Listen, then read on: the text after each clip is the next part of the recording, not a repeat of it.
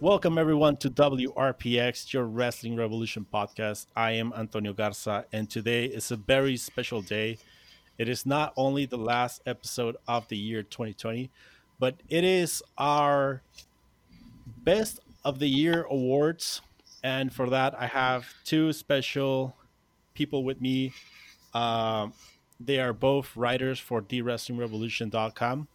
Uh, we are going to be using our kayfabe names throughout this show for personal reasons. And I'm going to start with Big Red Machine, Red. Uh, how are you, man? I'm doing good. How are you? I'm doing pretty good. I just got done watching Impact, so I am ready to talk about other type of wrestling. and the other boys that you might have heard is NWK 2000.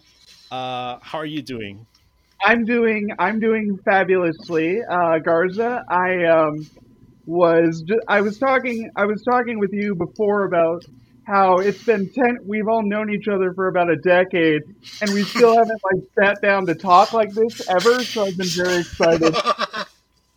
yes, this is definitely like a point in our timeline that it's it's, it's marking a a big event because it is the first yeah. time that we actually like talked in boys. We we chat and debate and discuss pretty much every day for the last yeah. 10 15 years going back all the way to obsessed with wrestling like, like yep. all those forums. Uh, but this is actually the first time that we actually talk to each other. And and what a best thing to have uh, the awards to talk about. And without further ado i think we just might as well get into it. And we're not gonna like i don't know like brush around the feathers or anything. Let's go to the main event the match of the year 2020 and uh, i'll start with this one and then we could start like uh, switching around for the next ones my match of the year was january the 5th wrestle kingdom 14 day 2 the main event Tetsuya Naito defeating Kazuchika Okada to win both titles, the uh, WGP World Heavyweight and Intercontinental. I was there live, so there's a, personal bias, but it was just like a fantastic match. It was a culmination, obviously, of the little tournament they had during Wrestle Kingdom, uh, a culmination of Naito's like huge chase for titles throughout his life, and I thought it was fantastic. My runner-up uh, was from Tokyo Joshi Pro Wrestling, uh, Wrestle Princess, November the seventh. This was Yuka Sakazaki, the champion, defeating Mizuki to return her championship. Um, this is a match that I talked in a previous episode of the WRPX. It was just full of emotion, full of love. Uh, these are two best friends fighting for the title, and there's just like a beautiful story being told throughout the match it wasn't a five star match or a 10 out of 10 as other matches like uh Shiozaki and Sugiura that I gave the five stars. But overall, I thought it was my favorite match, like my runner up favorite match of the year. So uh, let's go with Red. What was your match of the year?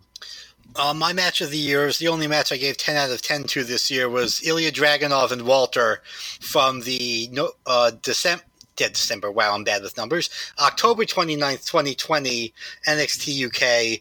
Um, what you said about the Yuka Sakazaki match, it was two best friends, you know, fighting hard for the title. It's just two people who don't like each other fighting hard for the title. And this is just maybe the most violent thing I've seen that wasn't a death match, and it was just beautiful. And I just I'm very invested in both of these guys from years of WXW.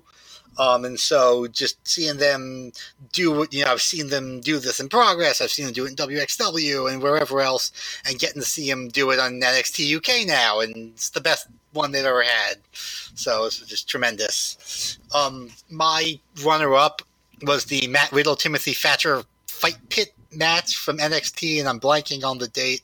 I think it was May 27th. Meant to write it down and didn't. Um, but it was just that's I just love the thing. Once I saw the the fight pit, I was just enamored with it, and that's that sort of style is just what I love out of wrestling. So that was my second. Yeah, th- those are those were two matches that definitely stood out from WWE, or especially like NXT throughout the year. Like sometimes you hear of certain matches from certain promotions that just make noise everywhere, and those yep. two definitely were uh, some of them. Uh, NWK, your matches of the year. Match of the year. That's the one thing me and BRM are going to agree on probably all night. and that's uh, Dragunov versus Walter from uh, October 29th, NXT UK. Just Oh my god, just the damnedest thing I've ever seen. Just two dudes beating the shit out of each other. My god. And like it also had the added benefit of like there wasn't like there wasn't any events for like however long, so it was just Walter and Dragunov just cutting promos on each other for months and months, and then we finally get the match, and it's just everything and more. Everything you know that was lovely about old school wrestling. You know, it reminded me a lot of like all Japan stuff from back in the day. Yep. Yep. FTR. Yeah, and then my runner-up was uh, Bucks versus FTR from uh, All Out 2020. I just whereas whereas Walter versus Dragunov was just people beating the crap out of each other, like that was like just a wrestling storytelling kind of bonanza. You got the technical team versus the high flying team, and that finish of Dash of Dash messing up the 450 to cost his team the match was just perfection. So that's kind of why that was my runner up. Yeah, I was actually close to giving uh, Young Bucks a match, but the Kenny Omega versus Hangman Page match earlier in the year, uh, but it, it was it just wasn't at the level. right. Um, and I have a question for you. Have you seen uh, Ilja and Walter wrestle before?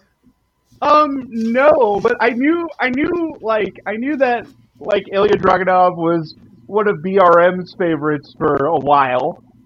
And so I kind of knew going in that like, oh crap, this is going to be good. But I didn't have I didn't have kind of like the intrinsic knowledge. And I'm actually going to start um, reviewing old WXW shows for the website in uh, 2021 that's focused around Ilya and Walter. So look out for that. Perfect. Yeah. So I guess the only thing that could follow match of the year is the wrestler of the year, and this is the best overall. You know, best in ring, out of the ring, microphone, uh, the whole shebang, the whole presentation. Uh, let's start again with Red. Who was your wrestler of the year? Um, so my wrestler of the year was Walter. Um, I sort of understand he, he actually hasn't worked too much this year, but he just he was a driving force whenever he was there, and when he did wrestle, the match quality was pretty much through the roof. Um, my runner up, I think I settled on Finn Balor. Um, sort of basically to, to jump ahead a bit, I think I had Balor for Worker of the Year, and based the way I split it was that I basically Balor had more matches, and I didn't quite like some of the stuff he did, so I gave Walter Wrestler of the Year overall and gave Balor the Best Worker. But I mean, those two were pretty much neck and neck to me. But I gave Big Walter the nod. And WK. Um, my wrestler of the year this year is Jon Moxley. Um, I've just kind of been I've been a big fan of Mox ever since uh, the CZW days and finding old promos of his on the internet. But just getting to see him as kind of like the ultimate babyface champion, you know, overcoming the odds from people like uh, like Eddie Kingston and Brian Cage, and has been great. And also his promos are, you know, always amazing. So I think overall Moxley is my um, wrestler of the year. My runner up was um, I couldn't actually choose a runner up because I had a couple different ones. Keith Lee, Adam Cole, you know, like basically, basically like the entire main event NXT crew was basically my runner-up. But but Moxley, Moxley far and away, just in terms of like consistent booking and all all that. I think I think he was uh, my wrestler of the year. Okay, so I have it in my notes that your runner-up was uh, Lumis from NXT. What?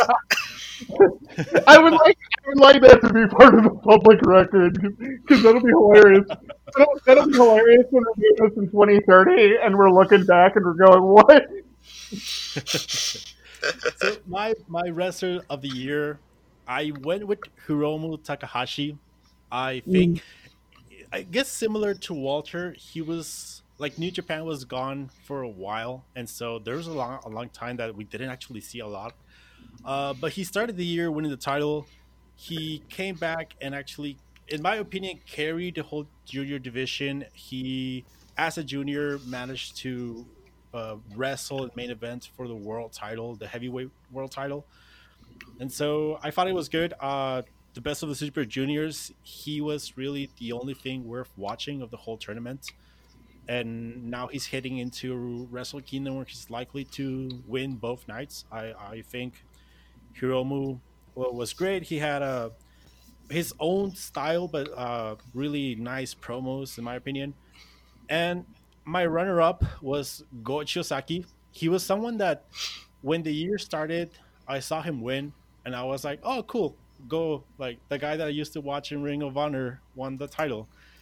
And as the year started going, and he started getting like those matches that would start to make noise because he had like th- there was a match like mid-year that was like 60 minutes because he and I think Fujita they just spent 30 minutes uh like looking at each other. And like we started to hear those little things and, and i started to pay attention to go and the more i saw the more i was like man like this guy is really really carrying this championship. Uh, and at the end of the year he he made me care for the ghc title for the first time like in maybe five years. Uh, he had three match of the year contenders at the end. And so i'm i'm giving the the runner up to go Shiozaki. i thought he was like a, just a great champion this year. And oh, you were gonna say something, or? I was to say one thing to add on that. So I finally got around to watching uh, the Shiozaki Sugiura match you noted last night, and because I'm, I'm not the biggest Puro fan, especially with the All Japan and Noah, I like to go look up everyone's finishers before the match. And Goshi, is—I saw Go Shiozaki is almost 39, and he's going on this amazing tear. That dude is just tremendous. Yeah, and and Sugiura too, like that guy is I think fifty ish, Yeah. and and he can still hit you for sure. Yeah, so uh, yeah, I just gave Go. Uh, I think he had a, a a great year, and he really brought Noah back into notoriety uh, to a lot of people, which is something that uh, we hadn't really seen. Not even when Suzuki Gun went and invaded. Uh, Noah was nothing back then, and I think this is this speaks loudly of Go Shiozaki. But I guess since we're talking about best wrestlers and best matches, let's go into the worker of the year. This is just straight up who had the best matches of the year. Um, NWK, let's start with you on this one. Uh, worker of the year for me was undisputedly Finn Balor. Um, I think from his um, from his return in I think kind of January when NXT went prime time to now, there is not a match that I have not enjoyed of his. The you know the Iron Man match, which you know finish aside, I thought was fantastic. Um, the match with uh, did he have a match or did he have a match with Dragunov at uh at a Worlds Collide or like an Yes. NXT? Yeah, that was good. And then the match with Kyle O'Reilly is was amazing. I'm a big Kyle mark, and but Balor Balor was pretty much put on really great matches like throughout. Um, my runner-up, uh, my runner-up might be a little bit controversial, but my runner-up is Cody. Um, I whereas Balor isn't, or whereas Balor put on like tighter matches, I think Cody put on a lot of interesting matches. You know the, uh, you know the the dog collar match with uh, Brodie Lee. Uh, God bless him. Uh, you know, and all the all, like a lot of the things that he did. The match with the matches with uh, I think he had one with Darby Allin. you know, like all like they weren't the, you know, there's a lot of smoke and mirrors in Cody matches, but I love me some smoke and mirrors. So you know what, runner up you go. Good. Uh, Red, what do you have? Uh, so I touched on it before. I have Finn Balor. Um, NWK kind of hit on it pretty much. Just every time he was out there, it was just fantastic. Um, NWK listed like five great Balor matches and managed to not even hit mine, which was the Johnny Gargano match at Takeover Portland. Just that guy was just on such a tear. And just everything he was involved in felt special, and like he is one of those people that when he was on TV, you knew it was going to be a big deal, and you knew it was going to rock. Um, my runner-up um, is kind of a big giant schmaz. Um, uh, like I said, Walter from before, Ilya Dragunov similarly, and then Will Ospreay also was just up there doing stuff. I would have given it to Okada if it wasn't for that goddamn uh, Cobra stretch or whatever the heck it was that he was doing. Oh, that just the sleeper hold, they should call it. Oh, the the Braun Strowman, the Braun Strowman sleeper hold. Yeah, the money clip. Yep. I, I find that really interesting that you, both of you guys have Finn Balor. Uh, not that he's not like just amazing, but I think a year ago none of us who had even considered Finn Balor, and yep. it just took him to go to NXT, and he's back into uh, being one of the best workers in the world. It mm-hmm. speaks volumes of, of NXT versus main roster. uh, I feel like I feel like last year Finn Balor was on a lot of our uh, throw the remote uh, award winner lists. Yeah, or biggest waste of potential, or one of those. Yeah. Yeah. Yeah. Well, and also my, my... he. Oh, oh, go, go ahead. ahead. I was going to say he wasn't actually on my radar until I started just looking back at ratings I'd given and like, oh, there's a lot of Finn Balor's at you know with eight point five and nine out of tens over here. Like he wasn't even someone I was thinking of because my, my brain was going to the usual Okada and Walter and Zack and you know Ospreay and all these people, and uh, put it together and it's like, oh, Balor's actually had you know some of the highest highs of the year. I agree. Uh, I for my workers of the year, I initially started thinking about also like the Okadas and the Ospreays, but then like I started to realize Okada I didn't really like much of what he did this year, uh, partially because of the Yujiro feud and then the money clip. Mm. And then when I also started to just look at my at my reviews, uh, the guys that I have to go with are Tomohiro Ishii for the for the best worker. I think I gave him the most higher ratings at the G1 and, and previous and post uh, G1 matches. And the runner up is Shingo Takagi, who was just like slightly behind him. He is really similar in style. And those two guys, I gave the most matches. Uh, maybe it speaks of what type of wrestling I was looking for this year. Uh, but yeah, those are my two guys. Uh, they've been solid, just workers. I think for the last years, they're they're always in the talks of best worker. So it's it was an easy pick for me this year. And let's go to the tag team or stable of the year. Uh, this one I'm going to start. I am going to give my winner to the North, Ethan Page and Josh Alexander uh, mostly they're working on Impact. They were champions. They were the longest reigning champions of Impact history. They were champions pretty much all this year until the Motor City Machine Guns made their their return. Uh, and even then, they still recaptured the titles. They, they've been having just great matches, whether they're doing tag team stuff or singles. Um, at this point, we don't know what the future is for them. There's a lot of talk of uh, AEW, like FT, uh, FTR business, the North and stuff like that. I thought they were just amazing. My uh, runner up is a team from DDT called Nautilus. This is Yuki Ueno and Naomi Yoshimura. These are two like super young guys. Uh, they also captured the DDT titles earlier in the year. They held the titles until Yoshimura got injured and had to just leave the, the promotion to get, uh, I guess, surgery.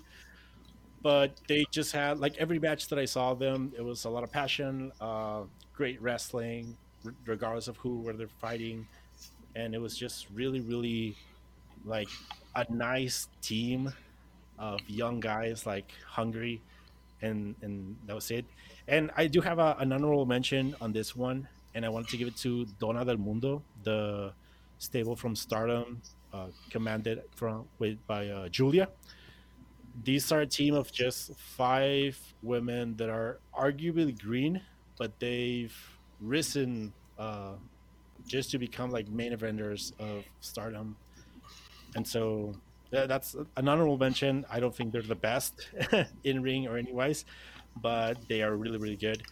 And uh, NWK, let's go with you. Who are your tag teams or stables of the year? So this one was actually the one that I struggled with the most, I think, because just there's been a breadth of tag teams and factions across the board. But uh, my tag team of the year is FTR. Um, from it's kind of similar to it's kind of similar to Finn Balor, you know, like from the moment they came into AEW to now, you know, I've just been on the edge of my seat the entire time everything they've done has been really tight. You know, they got they got good matches out of like the Butcher and the Blade, which is like, which I think is, which I think is a match of that, which I think is an award all its own. But um, so that's that, and then my runner-up, just out of pure out of bias, is uh, Motor City Machine Guns. You know, arguably they didn't have you know, a blockbuster year. Arguably, there are a lot of tag teams who worked more, but God, I was not expecting the Motor City Machine Guns to come back. And it's just, I feel like I'm 29 now, and watching the Machine Guns wrestle, I feel like I'm 19 again, freaking out about all the crazy stuff they can do. And so that's why the Motor City Machine Guns. Because those guys haven't aged a single year. Oh yeah, no. both both they haven't lost a step and they look the same too, which is yeah. tremendous. Except, except, um, except uh, they both have adult haircuts, which is weird. Wait, when did Shelley change his haircut? Did I miss this? Oh, this was oh, this was New Japan, wasn't it? When he am I like that far off? When did he change his haircut from the the ugly one he got when he lost the match to Jimmy Jacobs in like 2004? He's had a mohawk like I think for his most most of his career. I think. Yeah, no, he so had the, like I, weird I, backward so, zigzags in his hair or something for a long yeah, time. They, they both got they both got job interview acceptable haircuts, and it's weird. uh, uh, Red, what are your tag teams or stables of the year? Um, I, I owe you, Zero, a personal thanks for putting this as tag teams or stables, so I could just go with the easy cop out answer and put down Undisputed Era. They're they're all great workers, and there's four of them. It's hard, and they were involved in big stuff, so it's hard not to vote for them. Um, an actual individual tag team, I felt I need to put for my runner up, and I gave that to FTR. They're just really great. Like they're they're not what I had hoped they would be so far in AEW, but they have had what I think off the top of my head are the two best matches in the promotion. First, the with the Bucks, and then the match against uh, Jurassic Express they had on Dynamite, which is like the best things AEW's done. Um, my honorable mention, similar to yours, was a group that isn't the best group, but who's or a group whose internal dynamics I just find fascinating is the Rauschenhaus in uh, WXW. It's like it's a group you're they are dysfunctional and you know they're going to just self destruct, but you don't know how it's going to happen and in which direction everyone's going to go and who's going to side with who. And it's just fascinating to watch. Awesome, awesome. I, I don't think I've ever watched a match from them. Uh, yeah, it's it's. It, they, they don't really usually wrestle as a group, but it's Bobby Gunns and the Pretty Bastards who are generally tag team, and Norman Harras, and also Oliver Carter from NWA. Uh, there and NWA. And I first tried to say NWA, then said NWK from NXT UK, who hasn't actually been around since the pandemic started, but is theoretically also a member of the group. but it's it's them. They're, they're all really good wrestlers, but just watching them interact with each other backstage in the WXW environment is just fascinating. That's awesome. Uh, next up, we have. This is actually going to change us a little bit to, uh, in gears, but we have the storyline or feud of the year. Uh, obviously, I I think this should be. Well, I guess it could be anything, but it's usually like a major storyline uh, told throughout several, at least, of shows. So, I guess let's go with Red. What are your storyline or feuds of the year? Um, I went with Pat McAfee and friends against Undisputed Era. Just McAfee is just a tremendous heel. They they've done so much right in that feud. Just the just from everything they did, starting with Cole against McAfee to, you know, Ridge Holland is uh, McAfee's hitman. The fact that they've had to been able to adjust so much also on the fly, I just thought was great. And I went into that War Games match sort of already annoyed with the way the women's one had gone and just not wanting to see 40 minutes of people hitting each other with stuff. And they just they worked the match so well and just laid everything out so well that I was, you know, going nuts by the end of it, and I thought it was great. My runner up, um, and this was one of those that's kind of a weird pick because it basically got interrupted, I'm sure changed by the pandemic. And I would love to know exactly how it would have played out. But the whole storyline with Killer Kelly and Alexander James and WXW, where Alexander James, he's like, he's clearly an asshole and he is verbally abusive to his girlfriend but like you can see why she doesn't leave him because like he's like she both you can see the you know she can see the good in him but also they when he basically got stuck not able to wind up in, to be in germany after when the pandemic started and so they've been having him appear in conversations with her via skype and they just went through this whole thing where he is very much he is verbally abusive but you can see that the reason he is doing so is because he thinks that's the best way to get to her, to sort of get her to toughen up and not be so naive, and to get her to stand up for herself more. And it's just fascinating to me. And they sort of, they definitely seem to turn a corner with Alexander James when he sort of, he didn't. There was a moment where he sort of had uh, Ira's right and he didn't rub it in her face. And it's for someone like Alexander James, who's just a tremendous heel and has been nothing but like a douchebag in the two years or two and a half years at this point I've seen him, to do that with him and make me, you know, like him and make me okay with this relationship, even though I think the last, the end of last year was him swinging a Singapore cane at her because he was angry. like to make me okay with this relationship at this point is just an absolute masterwork. Interesting. Uh, NLDK? Um, so my storyline of the year is um, uh, Kenny Omega goes to Impact. I, I don't know why it was so fascinating to me, but um, just the fact that like Kenny Omega won the title and was like in AEW and was like BT dubs him going to Impact. Like I just think that's such like an interesting um, invasion storyline because when you look at kind of the history of invasion storylines, like we've kind of seen it all. You know, it's like you know a guy jumps the guardrail and tries to do his best. You won a war kind of promo, or like in CM Punk's case with the Summer of Punk in 2011. You know, it was kind of based on the the intrigue was the was the potential for a you you don't know why I'm here promo. But Kenny Omega is just like I'm just gonna go to Impact because I'm cool and my uncle my uncle thinks I'm cool, and I can and I can do that. You know, so it's like so it's just like it's just like he's such a big star, he can do whatever he wants, and I think that that's brilliant. Um, my runner up is uh, Team Taz versus uh, Darby Allin. Um, from the start of the feud, which had Ricky Starks cutting possibly my favorite promo of all year, which was like which which was I love two things: skateboards and turtles. And but like it started from that, and then formulated into Team Taz, which has been like the most interesting um, faction, not necessarily faction of the year, but definitely one of the most intriguing, and that, that's why Team Taz versus Darby Allin's my runner-up.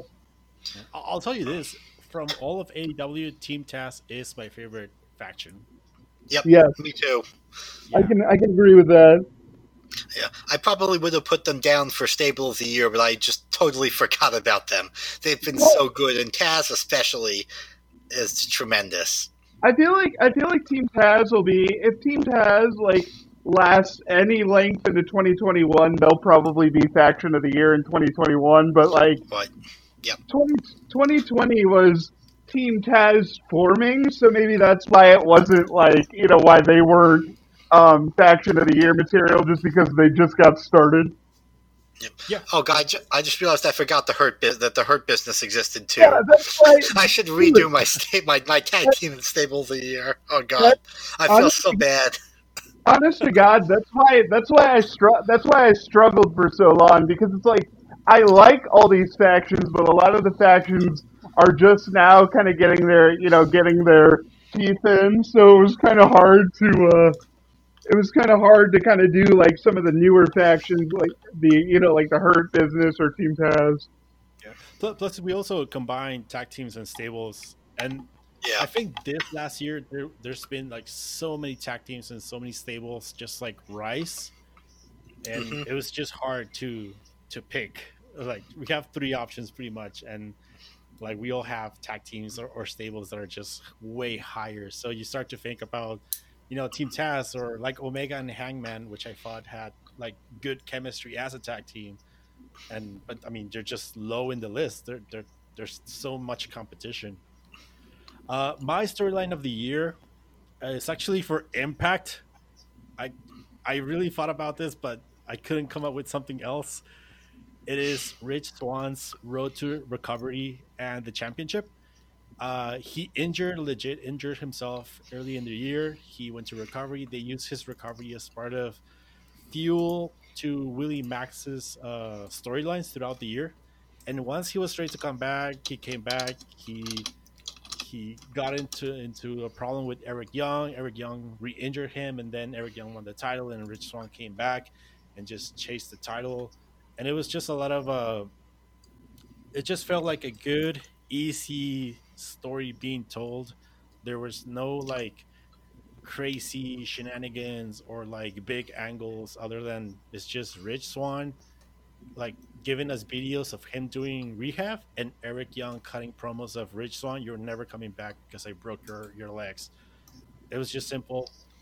Uh, and my second uh, storyline of the year is going to go for the eye for an eye, the Moxley versus the Inner Circle storyline from earlier in the year. I thought that that feud, that storyline, gave us some really really good promos by a lot of people. Um, like I remember the, the the ones from Santana, I really really loved, and and I thought that was like the good thing about that feud. It it, it obviously built Jericho and and Moxley, but I love that they used the feud to really elevate all the different parts of the inner circle into like you know to show their personalities and to show like they, they can also cut promos and have singles matches and that was like uh, my runner-up. I do have an honorable mention for Noah's Kongo versus DDT. This was like a really short feud, but it was super simple. Uh, throughout the like mid-year, we saw the company that owns DDT buy Noah, and so it was just a simple story of Kenoh, the leader of Kongo, saying, "I don't want DDT to come to Noah and make a joke out of it." because DDT we all know is about jokes. uh, and so it was just like him having doubts about DDT trying to change Noah, and so he defended uh, his conviction. And then on the DDT side, it was uh, Sanshiro Takagi, the, the boss, saying like, "We don't want to, but I mean, I'm not gonna back down from you." And so it kind of felt like similar to the CZW versus Ring of Honor feud, where you have two companies really different but with really rabid fan bases and it doesn't matter on which fan base you are you're gonna see your guy and you're gonna be able to get behind their conviction and support them. And then they just had a match. Uh, Kenoh won, and and that was pretty much it. I don't know if something else is gonna happen in the future, but that was it. But and and those were my storylines of the year. Uh, I really couldn't think of many bigger storylines that made a difference to me this year. Uh, I don't know if I just wasn't paying that much attention. But anyway, uh, I think we are now going to get into promotional awards, uh, which I guess is a good connection between best wrestlers and, and promotions. We have the storylines.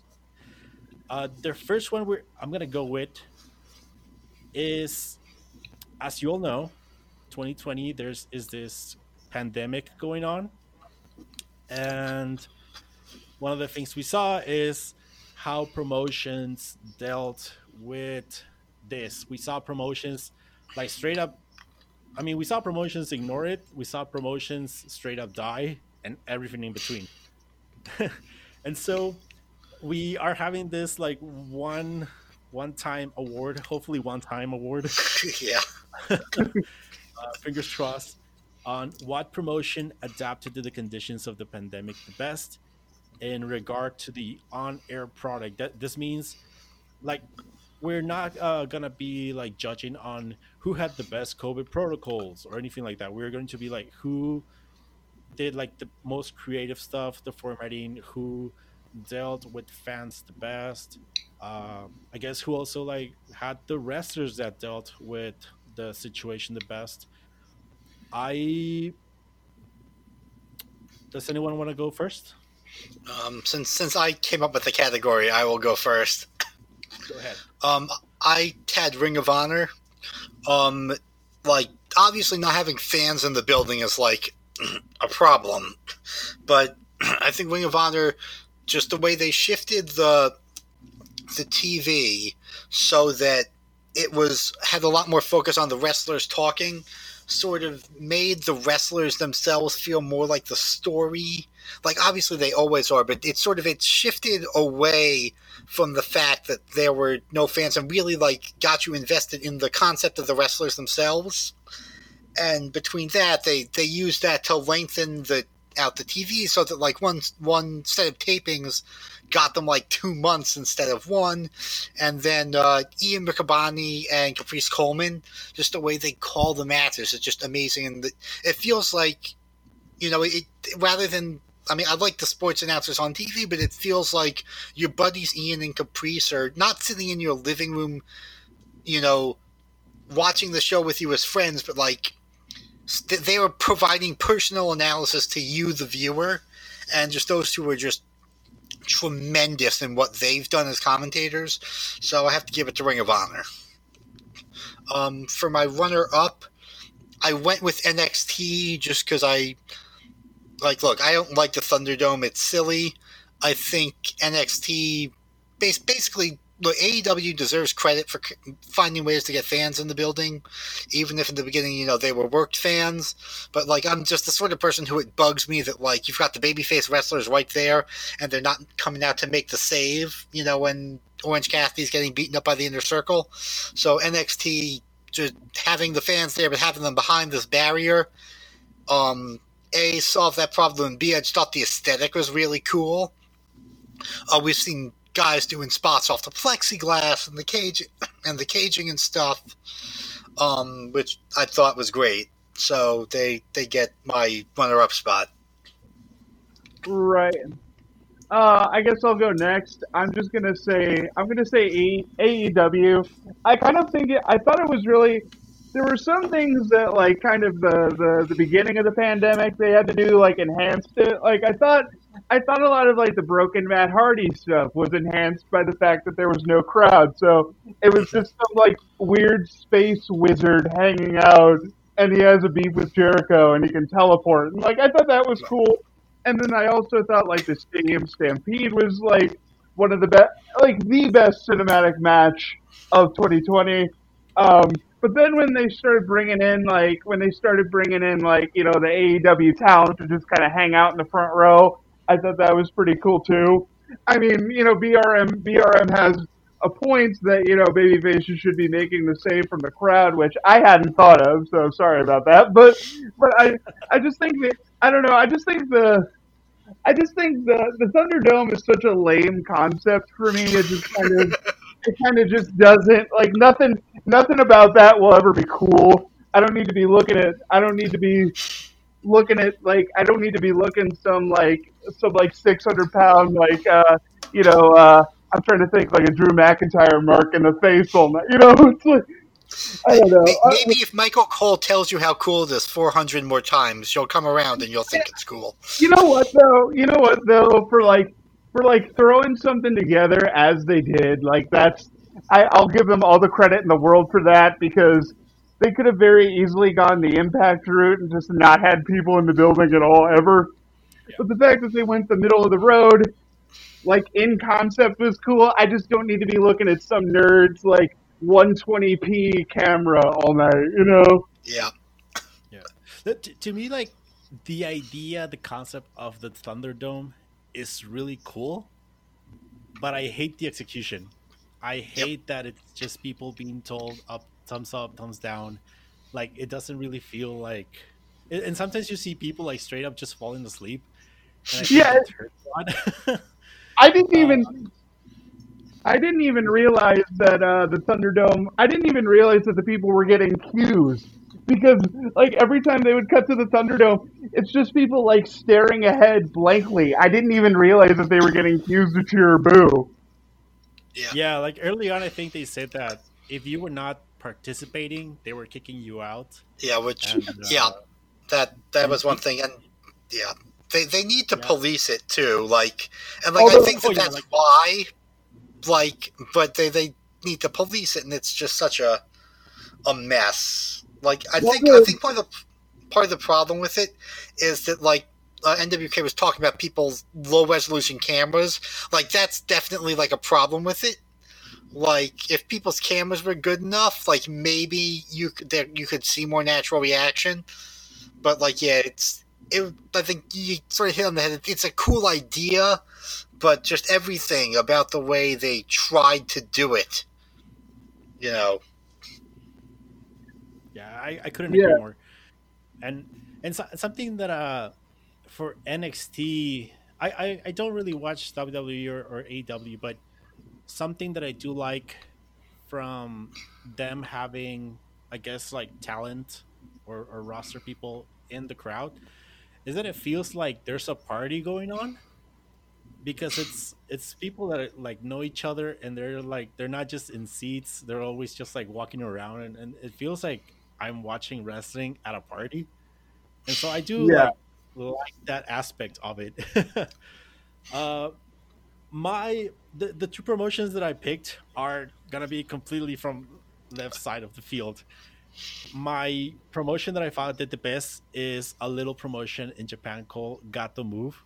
This is a promotion that holds their shows in um it has to be like an like a 10 by 20 feet uh, room they don't have a ring they just have a wrestling mat and what they do is they, they just pack it with people and the wrestlers wrestle like in the little mat this is a promotion that is owned by emi sakura and this shouldn't have survived the pandemic but I think it's one of the promotions ha- that has been able to do the best use of their time.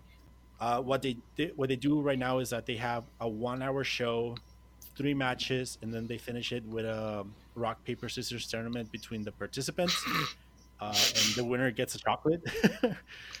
uh, and then throughout the week they have an AEW watch party because obviously they support Hikaru Shida and whoever's there. Uh, they have, I think they have like pay per view watch alongs. They have their own like Choco Pro TV show watch along.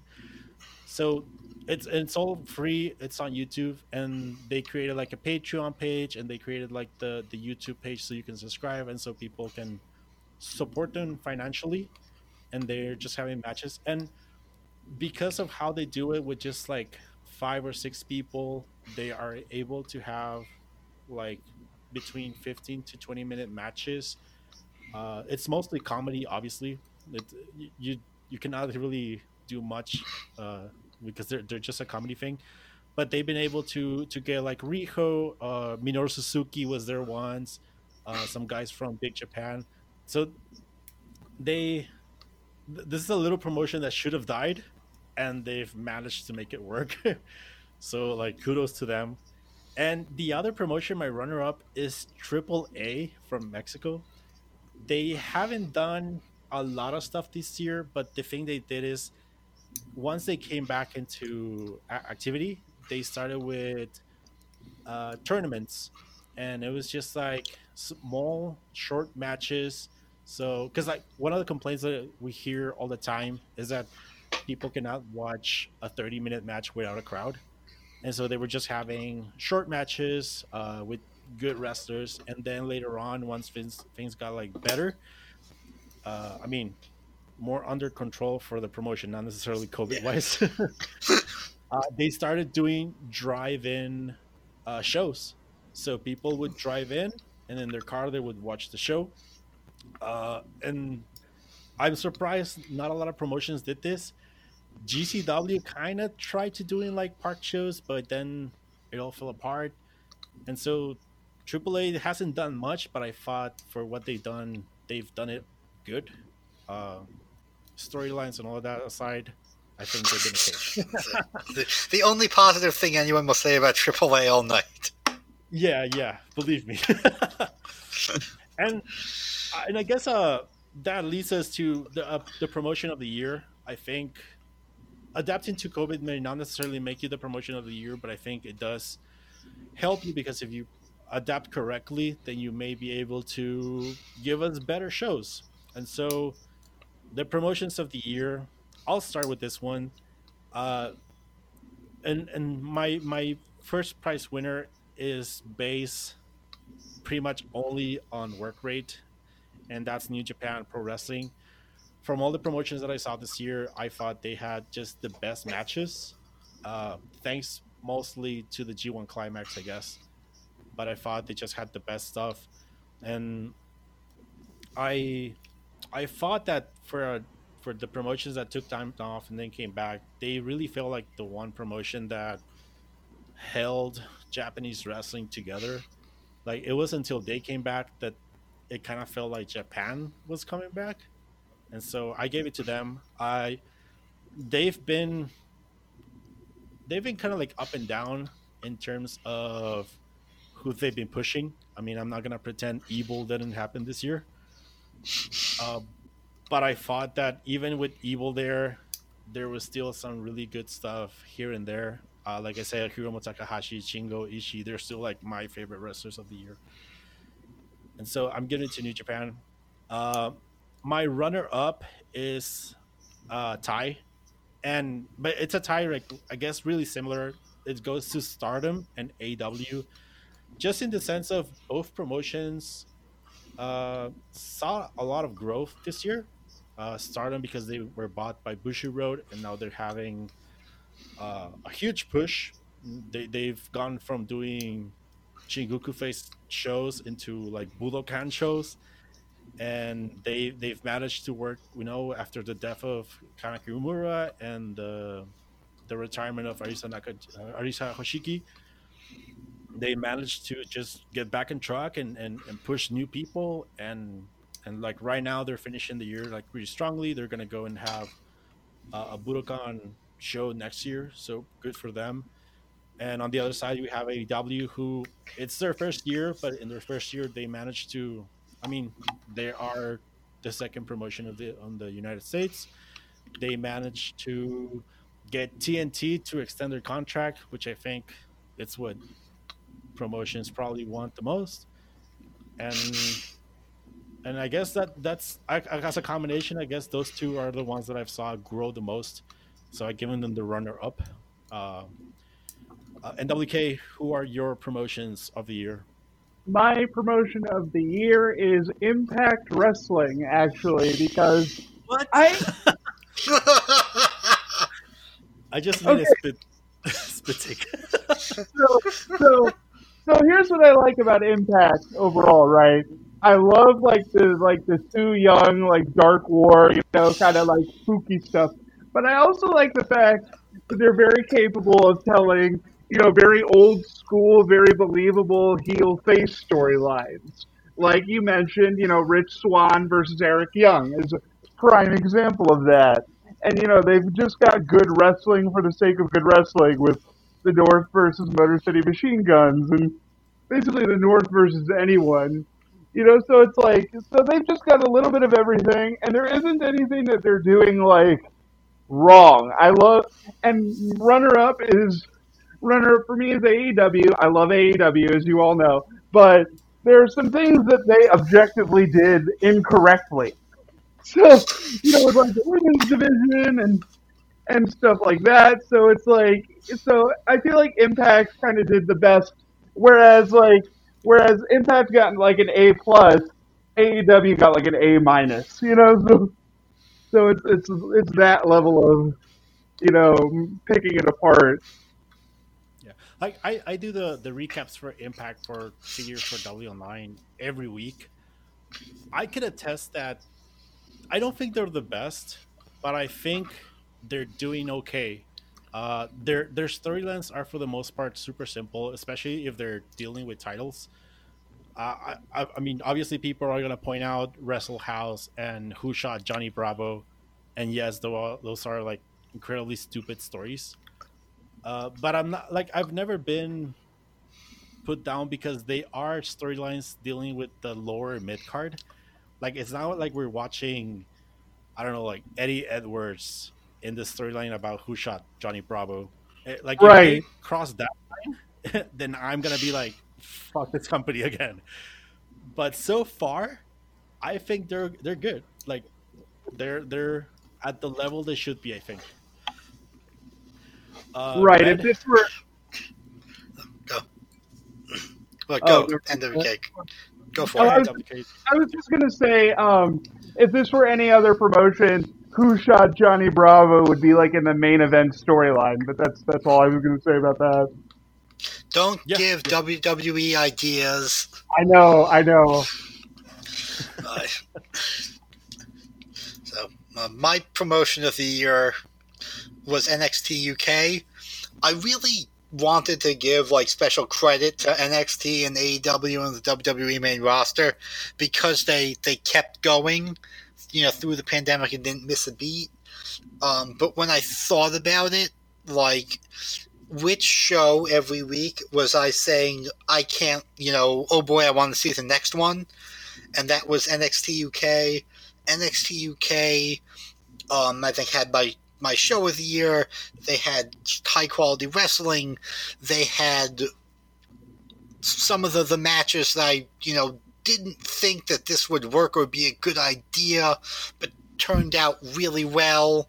Um, there was that match early in the year between uh, Trent Seven and Eddie Dennis without the turnbuckle pads on that worked. Um, and the the Heritage Cup I thought worked really well, especially when compared to uh, WXW's World Catch Grand Prix.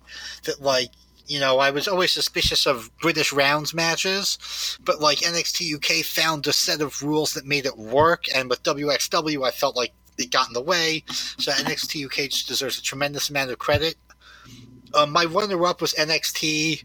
Yeah, they there have been issues lately. Shotzi Blackheart's presence is a continual annoyance to me, but they also had a lot of really great stuff, and I am willing to cut them a little bit of slack, although that is sort of expired now because of the call ups that they didn't necessarily know about, like with Keith Lee and Karrion Kross getting injured, and then Balor getting injured, and Ridge Holland getting injured. Well, she's getting a big push.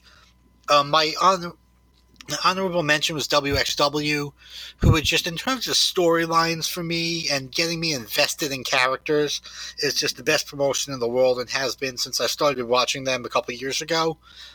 Um, they all their stuff's in English now. I will urge people to check them out, but they just do a great job of establishing characters, making them human.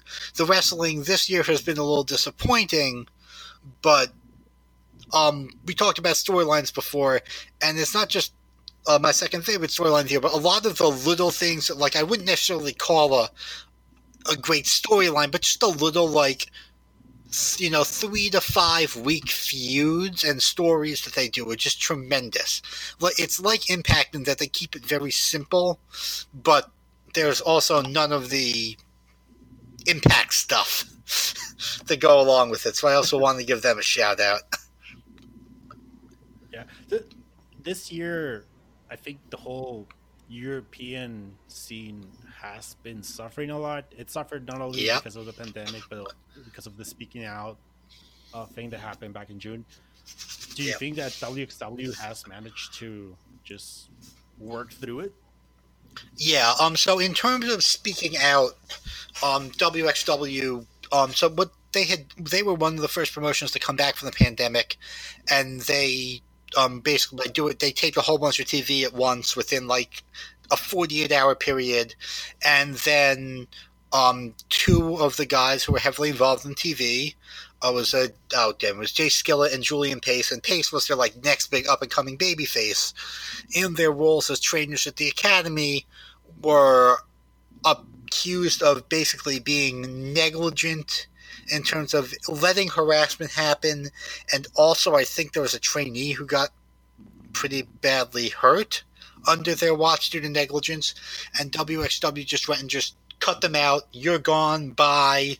Um, and they, they even to the point of they cut them out of uh, everything that those guys were doing, and they were a big part of where the the first season of Shotgun 2020 was going, and they just edited them out and they said, "Sorry, we're not doing this." There were one, two other people they had just started bringing in who had lesser accusations against them, just like domestic abuse stuff that's not provable. But they did not bring those guys back. Though whether or not that's pan- really just a pandemic thing, will you know we'll never know.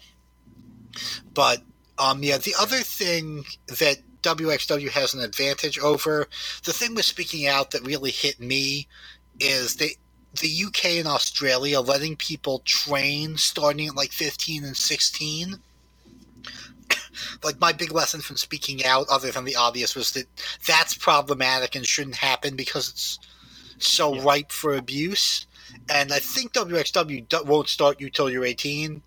And they, they've just been very, very responsive always, apparently, to students' needs. And they're one of those places that the students always come back and do things and you you don't ever hear about someone who went there and felt like they got ripped off you know even you know you've got avalanche and walter and killer kelly and Alexander James beating the shit out of you, and this it's apparently just a very tight knit group, you know. Despite that, and they take yeah. the it's they, they, take the Chikara we're a family thing seriously, as opposed to you know Chikara.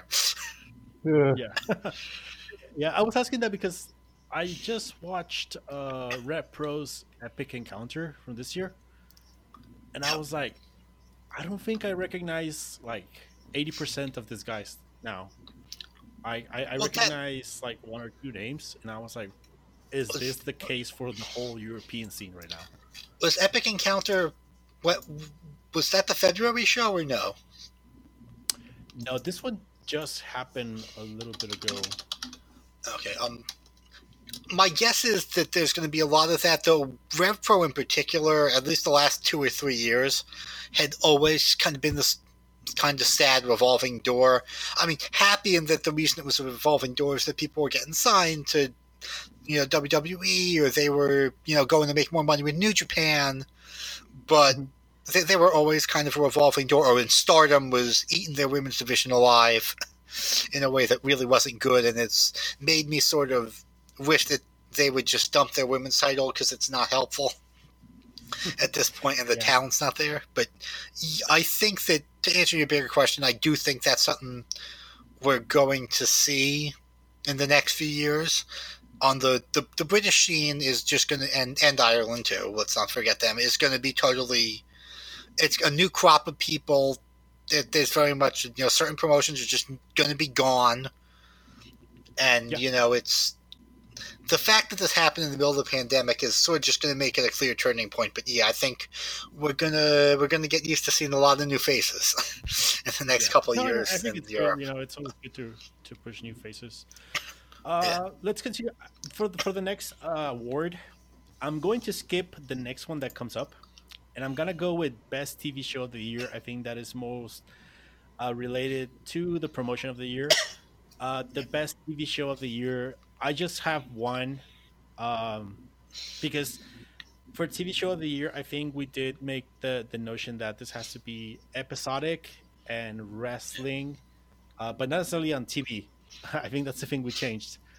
Yes. Uh, so we're opening now to YouTube as long as they are. I mean, as, as long as there's wrestling in the shows. Uh, and we say this because in previous years, uh, BTE has been uh, a talking point. Yeah. And so we said uh, weekly episodic uh, show. I just have one. It's again Choco Pro. It's just one hour of fun, and then you end up with a rock paper scissors tournament. I couldn't ask for more, uh, because when I started thinking about every every other show like Impacts and Dynamites and Darks, like there's always like so much stuff going on. Sometimes they're good, sometimes they're bad. But when it comes to Choco Pro, that's the one show that I can just watch and always just walk out happy. And this year, that's the only thing I want to walk out happy. So that that's just my best TV show of the year. Uh, NWK, who did you vote for? So I, like you, only have one, and uh, hold on to your britches because it's AEW Dynamite. Well, Um, it's, it's, so- it's a fair so- so is AEW the most tightly booked, logical promotion on the planet Earth? No. But does it give me the adrenaline and the serotonin that makes me remember why I fell in love with professional wrestling? Yes. That's that's it. That is a fair argument. uh, Red, Um, I went with NXT UK. Like I said before, you know, I wanted to give credit to Raw and SmackDown and A and uh, Dynamite and uh, NXT because they they kept going through the pandemic. But NXT UK was just a show that, you know, every week that was the show that ooh something really really big and good is coming up next week. Dynamite and uh, NXT had periods where they were doing that, but while NXT UK was on. I think they were just tremendous with that. My runner up was WXW's various collection of shows that they had put on, just the, the two seasons of Shotgun and then uh, the World Catch Grand Prix, which you could watch episodically. Um, or, and I like that they gave you the option to watch one match a day instead of, you know, the, the entire week's worth of matches on Sunday. Um, they just, it's WXW at their WXW, not certainly not their in ring best because the weakness there was the wrestling, but they were uh, just getting their characters over with backstage stuff and establishing them. And like I said before, like this, you know, there's a lot of new faces in WXW, and they made me care about pretty much all of them this year, which is a rarity. Um, my uh, just a short honorable mention, just of the ones that did keep going through the pandemic. I thought NXT was the best, but you know they they've they've been good. They've had they've been very up and down. awesome. So, I guess let's go back and let's go. I guess this is the biggest, uh, the bigger award that we have like in the middle. I don't know Yeah. why we have it in the middle, but this is the best individual show of the year. This has to be just one single event. Uh, if you want to nominate uh, a, a specific episode from any of the TV shows, uh, just give us a date. I let's start. I guess with you, WK. What was your individual show of the year? Um, individual show of the year for me was uh, AEW Winter's Coming. Um, and that was because of two things: the Kenny Omega versus Jon Moxley match, and and the uh, the Sting return. Like those those two things, like kind of encapsulated my entire 2020.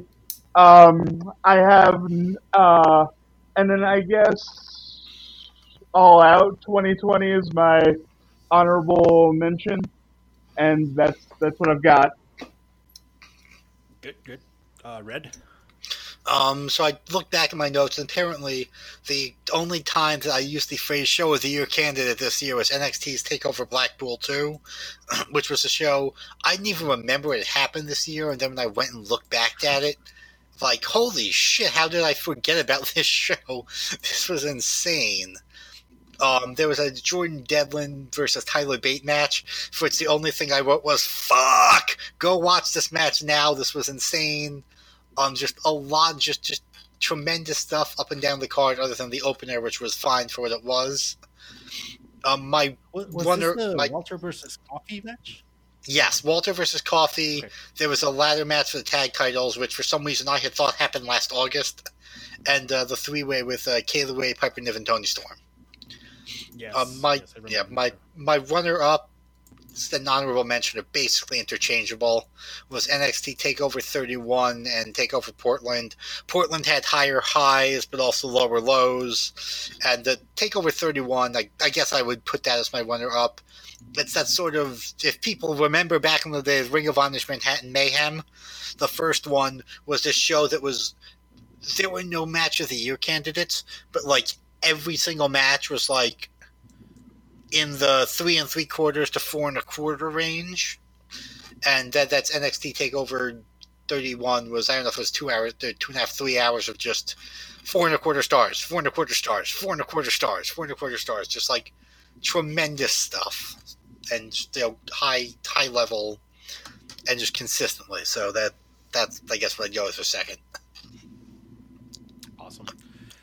My individual shows of the year, my my best show of the year was the second night of Wrestle Kingdom 14. Um, again, granted, I was there, so there's definitely a bias, but it had my match of the year, uh, Naito versus Okada. It had Jericho versus Tanahashi, which was, in my opinion, Jericho's best match of the year. That was Uh, this it year. had Jay White versus Ibushi. It was this year. I know it's hard to believe. I Like, always, here's I one. always, no memory of that. I always forget to put Wrestle Kingdom on my yearly thing that I- list. I always Yeah, I associate it with the last year. You know? One thing that I keep forgetting, and I blame all the bad things of 2020 because of this. This is the show where Jushin Liger retired. Yep. Everything went downhill after he retired. yeah. uh, but this was the show. Uh, it had uh, Moxley versus Robinson, and then Suzuki came out to challenge for Moxley. So it was just like, in my opinion, the best show of the year. It had several more like four plus matches, like four star plus matches. Uh, the runner up is the G1 Climax October 10th episode, uh, not an episode, uh, show. This was the show that was main evented by Okada and Shingo Takagi. This was my favorite Okada match of the year, but it also had Suzuki versus Ibushi, which which I thought was the best G1 match of the year, uh, just G1.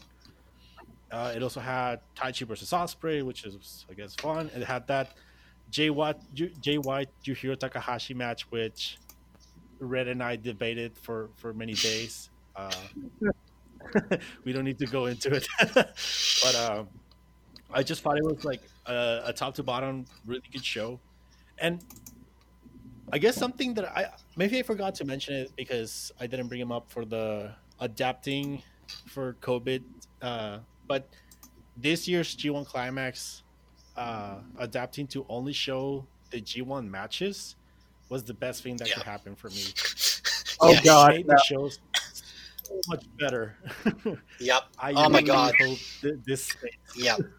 Yes. And it, and it exposed one of my biggest gripes with the G1 is that there are always one or two people in each block that you know are gonna like not win. Like they always have like uh, Yujiro, Yujiro Takahashi or like you know Yano or somebody that you know is gonna walk away with like three points. But the fact that the roster was trimmed down means that some of those people, like Taichi, were actually winning matches, and I thought Yeah. that that was really cool.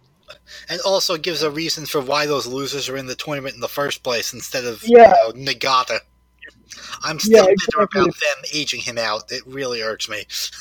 He's still so Yeah. good. He is. I, am sur- well. I mean, we don't want to derail, but I'm surprised that Kojima is going to be in Wrestle Kingdom. I'm really happy for him. Yeah, dude, the dude's still great. Like he, he's lost a step, but not like the way he works his masters. It doesn't matter.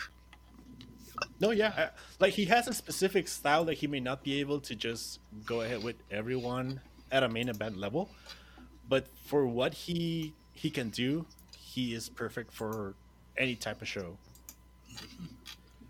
But uh, yeah, let, us not derail. We can go talking hours about Kojima. But those were my individual shows of the year. I do have a, a, an honorable mention to DDT's King of DDT 2020 final.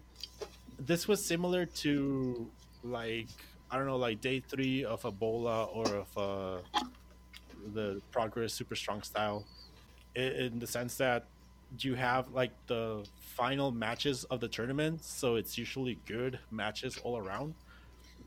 So it's just like an easy pick. That's why it's my honorable mention. But New Japan took uh, the, the the two big spots, and after that, we are now going to go into like I guess like the weirder uh, categories for the awards. This is where we start to get like we start to think more about how the year went, not necessarily in terms of quality, but like in terms of how things happen, sometimes booking wise. Uh, the first one, we are going to go with the comeback of the year. This is either coming back from injury or from out of retirement, or sometimes like uh, just revitalizing your career, uh, either by like a character change, a gimmick change, changing companies, as we saw with AW a lot, um, I'll, I'll start with this one. My my price is technically an idea, but I'm going to give it to one person, and, and I'll explain. This goes to Taz. Mm. Taz is someone I had completely deleted from my memory at this point. I have written him off. I I knew he was doing a podcast, and that's as far as I expected him to do and he came to AW. He's a manager, sometimes does commentary, and just out of just doing that, I think he has a career now. Again, he's the one. Well, he's not the one, but he's one of the guys that I enjoy watching in AW. And and when I say that this was also like an idea, it's because I could have said this for Jake Roberts, for Tony Schiavone, and for Tully Blanchard, for Arn Anderson all those guys that I had completely like written off from wrestling, and they managed to come back and do stuff and, and start a career again, and good for them. But of all of them, I'm giving it to Taz. My runner-up is the Motor City Machine Guns. I think uh, NWK already kind of explained it uh, early in, early on. Uh, they just kind of came back. I, I don't think they've had a match together since Ring of Honor like 2018. So yeah, it was just nice to see them come back and do like win titles and then have like like good shows, good matches. So good for them. But yeah, Taz was my guy. Uh, Red. Um, I also had Taz for basically the reasons you laid out. I will actually go one further and say just from his TNA run, I hated Taz's guts. He was oh, annoying oh, and stupid, oh, yes. and he was a detriment to the promotion. And then from the moment when he showed up in AEW, I was like, oh God, no, please. And then you know he was great, you know, on commentary, and actually I had him as an interviewer at first with Darby Allin, and he was great. And then just as a manager, like, oh well, holy shit, this guy's never managed anyone before, but like crap, he was tremendous. Um, in a similar vein, um, although I did not hate the guy so much, he was just out of my brain. MVP, um, doing basically the same thing over on Raw. He's taken people and just you put them with someone with MVP, and he makes them credible by force of personality alone. And like we saw it with what the hell was the last time Shelton Benjamin won a match? Sorry, you stick him with MVP, yeah. tremendous. You put Lashley with him, awesome. Cedric Alexander's a total loser, unfortunately. You put him with MVP, awesome. and my honorable mention for the reasons you said is the machine guns. Just there's nostalgia there with them that isn't there with too many other teams for me. And Perfect. Uh, and LDK? Um, for me, uh, I have no. Uh, for basically all the things that you said, you basically ate all my honorable mentions and runner-ups. But for me, it's Edge. Um, Edge, Edge's comeback for me. It was one of the last get-togethers I had with friends before the pandemic, and we all simultaneously flipped out. Like it was just like, oh, it's 2010 again. Oh my god, you know, just like jubilation and jubilee, and like nothing will. And like there were other cool returns, like Sting coming back and Taz and MVP, but like nothing will fit that like. You know, nothing will ever fit like there's peace on earth quite like quite like Edge's return. Yeah, that one I I didn't really expect it at all. Uh, it was definitely a surprise, and he came back and and he had arguably one of the best like main roster matches of the year. Oh, yeah. Definitely. not not arguably. I don't think. that, that, that, I, I, I, just, I haven't watched the single one. it was it, it, it's it's definitely worth your time watching. The the greatest match ever match with Orton is like not a style I ever expected to see in WWE, and they went out like that was an example of WWE reacting to the pandemic, you know, creatively in a good way. Like that they were willing to do that and to let those guys wrestle a totally different style. You know that that was now that I think about it, probably the best thing WWE did all year. So, so you're telling me you're not enjoying Alexa Bliss burning herself? I'm. That's uh. We'll we'll we'll we'll, we'll get to that later. Yeah. Is uh that that that, that, that is my uh throw the remote coming. One of my throw the remote moments. Yes. I can't wait. I know it's coming. Yeah. well, let, let's let's keep on going. The next category is the most improved wrestler of the year. This obviously takes uh who uh, improved from 2019 to 2020 um, NWK, you can go first. Uh, my most improved was Kenny Omega because Kenny Omega, I mean, Kenny Omega literally went from a wrestler who I could not, from my favorite wrestler when he was in New Japan, from someone that I could not have given a crap about in 2019, and then to my favorite um, wrestler of 2020, just on the heel turn alone. I love everything about the presentation. I love everything about his look. You know, it's just like he went from like A plus to F minus to A plus in like the span of three years, which is pretty incredible. Um, and then my honorable mention, I guess, is Pat McAfee. I don't really know if you could call it improved, but like from from someone that I had like no expectations over to where it's like, oh, Adam Cole's gonna carry this match to like, whoa, Pat McAfee could be like could put on like four star matches with some of the mid card guys tomorrow. You know, it's like, you know, it's like that. That kind of. That, I don't know if that's necessarily improved, but yeah, he's definitely. He was definitely my honorable mention. Uh, Red.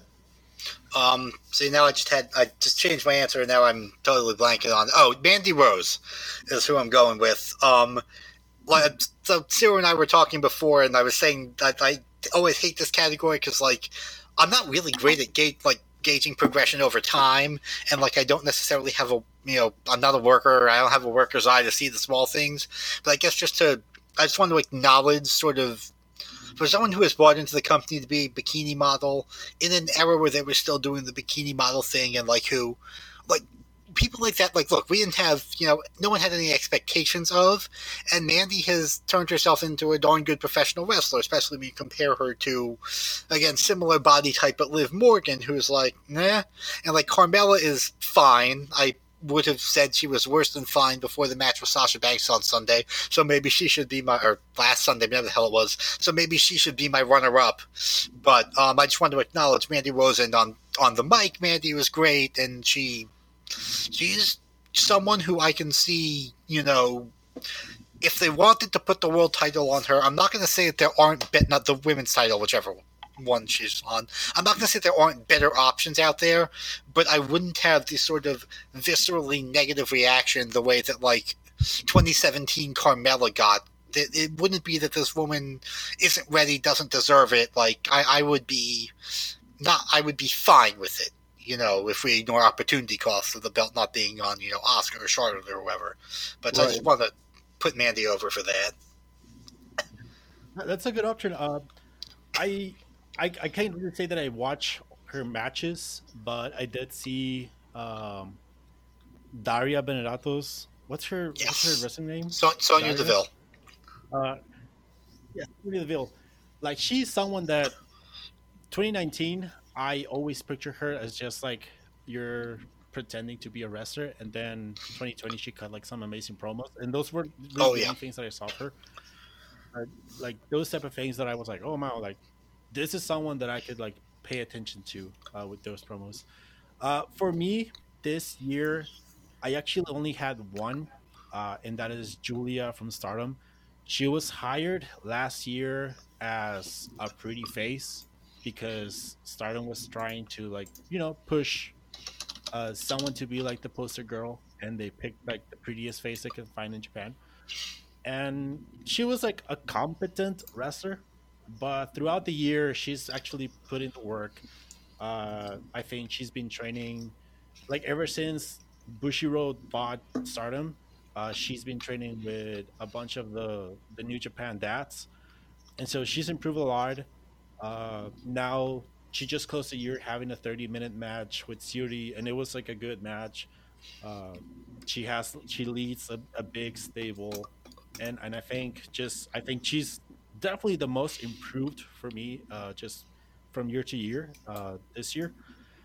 And I don't have a runner up, and, and it's because I was gonna say Yoshihashi because this year Yoshihashi decided to fucking work. Why do But- people? I, I didn't want to. Sorry. I didn't want to vote for him because I feel like Yoshihashi has always had the ability. He just doesn't Yeah. do it. So it was hard for me to say that he improved. He just decided to work this year. Uh, I, I, I can't get Um, on the Yoshihashi hate. I just, I people hate the guy and I don't get it. I think he's he he's had those matches like every every year. There's always you know one or two G1 matches where people are like, oh yeah, Yoshihashi's great. That's like. He's always been great. They, he to me is one of those guys who New Japan, due to just a glut of, uh, you know, talent at the top, who never quite got a chance. You know, like I think if you stuck him in All Japan, I think he, he'd have a, a much better career because I do think he's really, really good. yeah, sure. hmm No, like I said, like I think he's always had the talent. I just don't always see it in him. So it's hard to say that he improved. Like he just decided to work this year, and and, and I mean we can contrast him with Yujiro Takahashi. He was put in a position to show, and he decided not to work at all. Yep. yeah.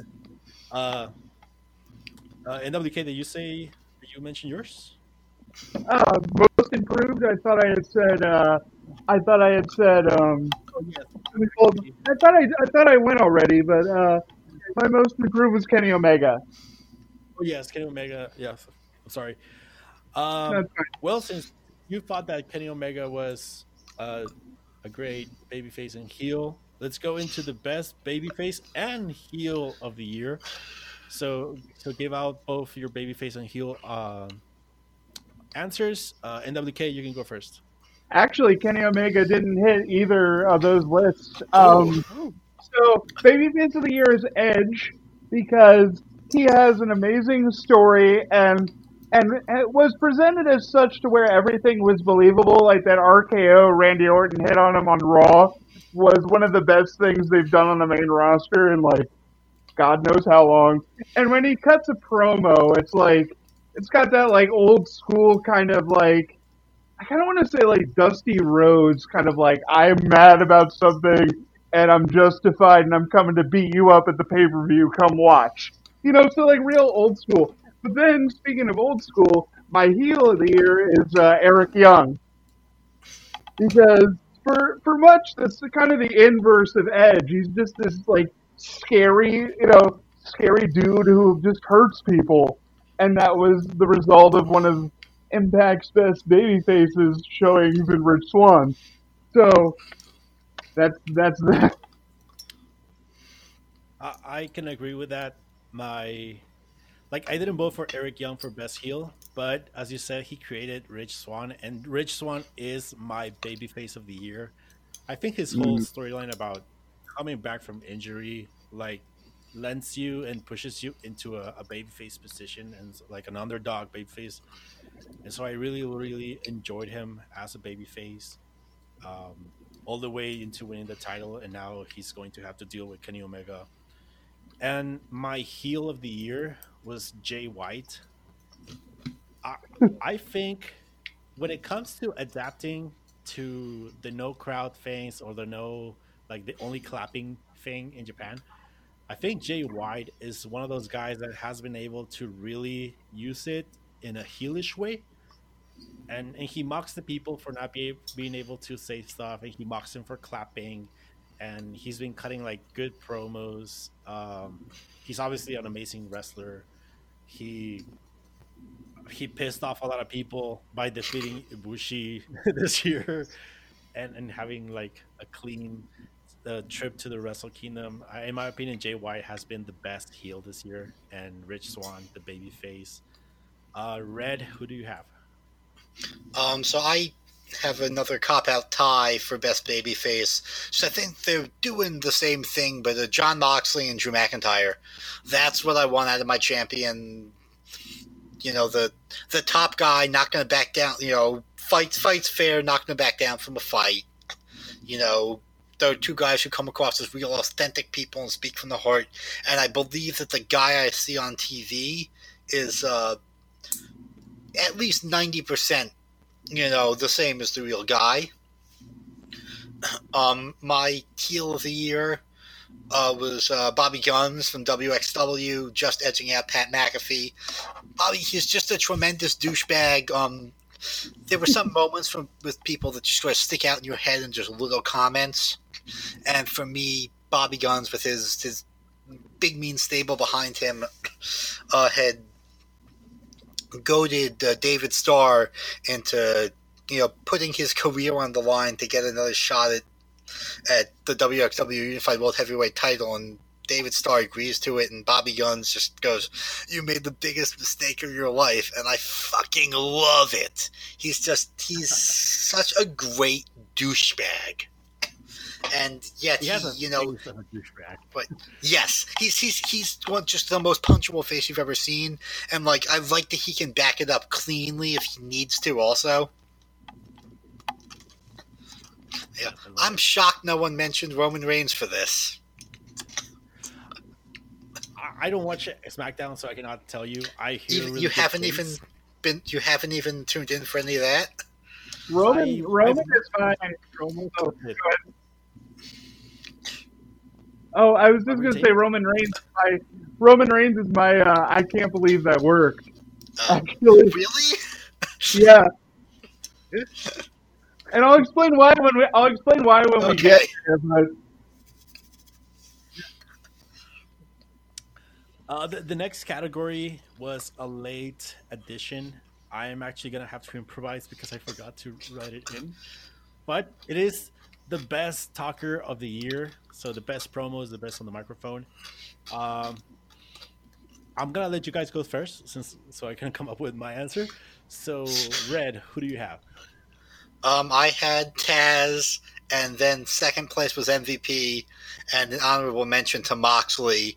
I mean, probably honestly, you could you know switch any of those three in any order, and I think we kind of already went over how great each of those three have been.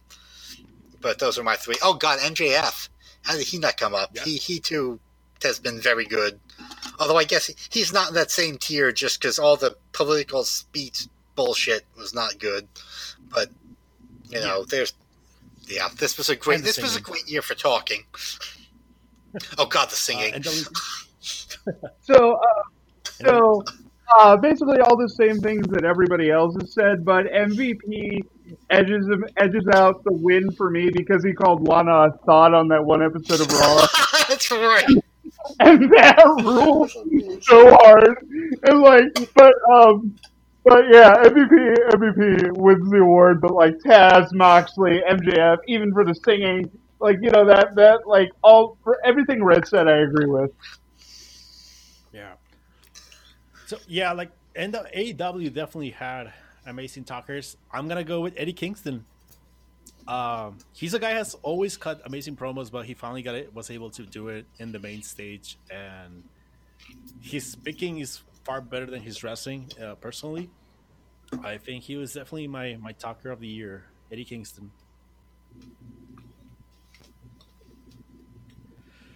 Next up, we have the your mark out moment of the year. Uh, this is just like a completely personal, uh, the thing that you marked out the most. Mm, I'll go first on this one. Uh, they're both actually from Wrestle Kingdom. Again, the bias, but the first one was seeing Minoru Suzuki come out and challenge uh, Moxley after the Juice versus Moxley match.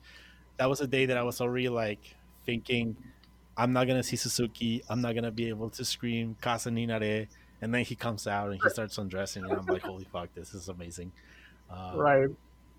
Yeah, like when that happened, I was trying to buy a drink from one of the the people that sell drinks in, in the in the place, and so just imagine like having to try to talk to speak like broken Japanese, marking out, grabbing the, the, the drink, and I was like just it was like all over the place. and you know what? And, and, you know what? That's a that's a memory you're gonna have forever. So don't don't like worry about your biases. You know, I I freaked out. I freaked out about um the AEW show last year because I went live. So don't don't worry about that. Um, not and to derail things. Not to derail things too much, Zero. When you went to Wrestle Kingdom. How did you find it getting around Japan as a you know someone who doesn't speak particularly good Japanese? Because I've been looking at going at some point during the summer for the wrestling and baseball tour. So, how, did you find it you know easy to to like order things at arenas and so forth? It was easy. There's a lot of like just pointing to pictures. Oh, uh, if you can, you can learn like the basic. uh like for instance, to, to buy something is just like something something okudasai, and that like will take you everywhere because you okay. just have to point this and like okudasai. And so it's really easy. Uh, the metro system is super easy to use. The only thing is, I, ha- I had to rely a lot on on Google Maps because I can read some Japanese, but over there is just like all over the place. It's harder. Yeah. But like between Google Maps and just a little basic Japanese, like you can go there and like happily experience everything. But um, the second one was also from the same show, and it was just watching Jushin Liger retire. That was like it was just like a one in a lifetime moment, like seeing that guy retire of all guys. Uh, that was like my, those were my mark out moments of the year. Uh, Red, what about you? Um, mine, um, I had uh, Breezango winning the tag titles in NXT. Actually, um, I just I really like those guys, and that's a Tyler Breeze especially just abused on the main roster, and like he was so great. Like I'm a Lance Storm mark, he's a Lance Storm trainee. Like there's that, and just I would so love the way that Triple H managed to repackage them. Like they were still the same people, but he he got them to a place where you could take them seriously, and then giving them that big win was was really big for me. Um, the other one, uh, my honor, or my runner up here was uh, Drew McIntyre actually eliminating Brock Lesnar from the Royal Rumble, just because there it was sort of this moment of like okay, they, they're going with this. There's there's no changing Vince's mind now. This is happening. They're actually going to go with Drew, and thank God they followed through on it. But just that the excitement in that moment that like.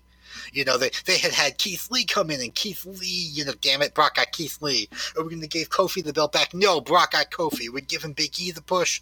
No, Brock got him, and then for Drew to just get Brock and, like, okay, good. They're taking this in a good direction. Like it was not something we get very often on the main roster. Yeah, and and they've kept the push, so that's yeah, been pretty good. I, that's probably been one of the best booking things that the main roster has done this year. Drew McIntyre. Yeah. Uh, NWK. All right, so my award goes to Edge's return. I don't think I've ever flipped out like that uh, because of wrestling, like since I was like a kid, like you know. And and then honorable mention or no no no runner up is the Sting return at Coming. I thought that was cool. I thought like the rain effects and like the wow wow rock music was awesome. And then my um honorable mention is actually the contract signing between Jon Moxley and Kenny Omega at um, I believe it was on if my calendar is right, the November twelfth, twenty twenty uh, episode of Dynamite because not only was like Jon Moxley beating up Kenny Omega and the contract signing happened, but the thing that made me mark out is that Kenny Omega did his entire entrance for a contract signing. like who brings your like who brings go-go dancers to a contract signing? And that that stupid shit is why I love professional wrestling. Like, like honestly. Yeah. NWK, I, I can we? Disagree. I was like, can we pencil you in for 2021 that your markout moment of the year will be Roman and Goldberg when it happens? You, I mean, I mean, I'm a mark for Goldberg, so who cares? Yeah. Uh, the the next one, I think, uh, th- this is one of the the the like the last two. The, well, not the next two uh, categories are some of the ones that I enjoy the most doing each year.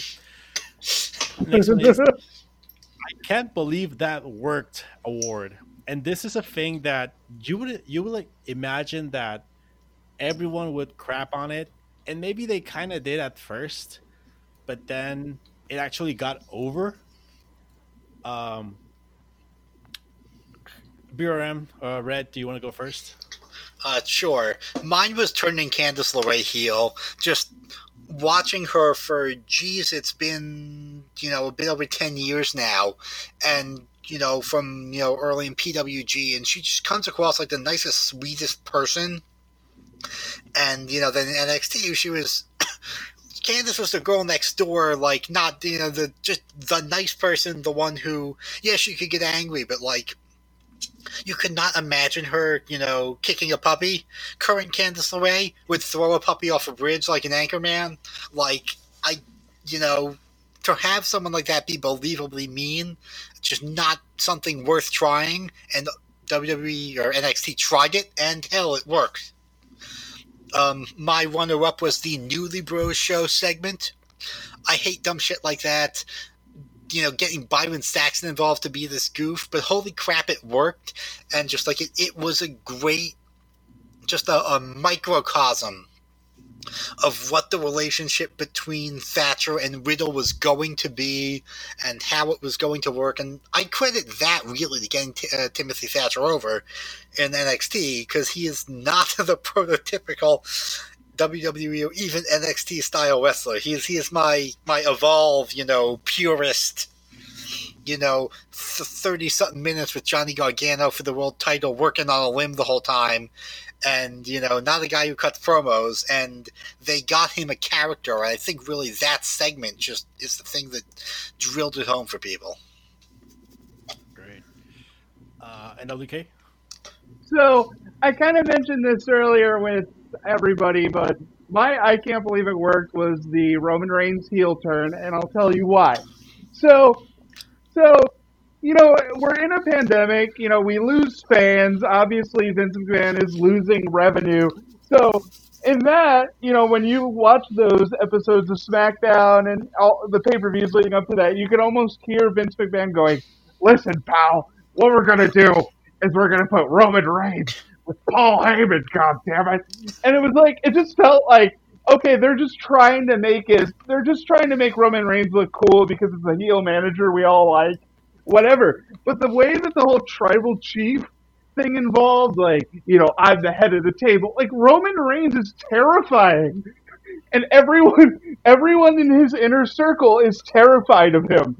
and so it's like it's it totally it totally worked. I thought it was just gonna be like, oh blah blah blah, you know, you you fans, you know, boo.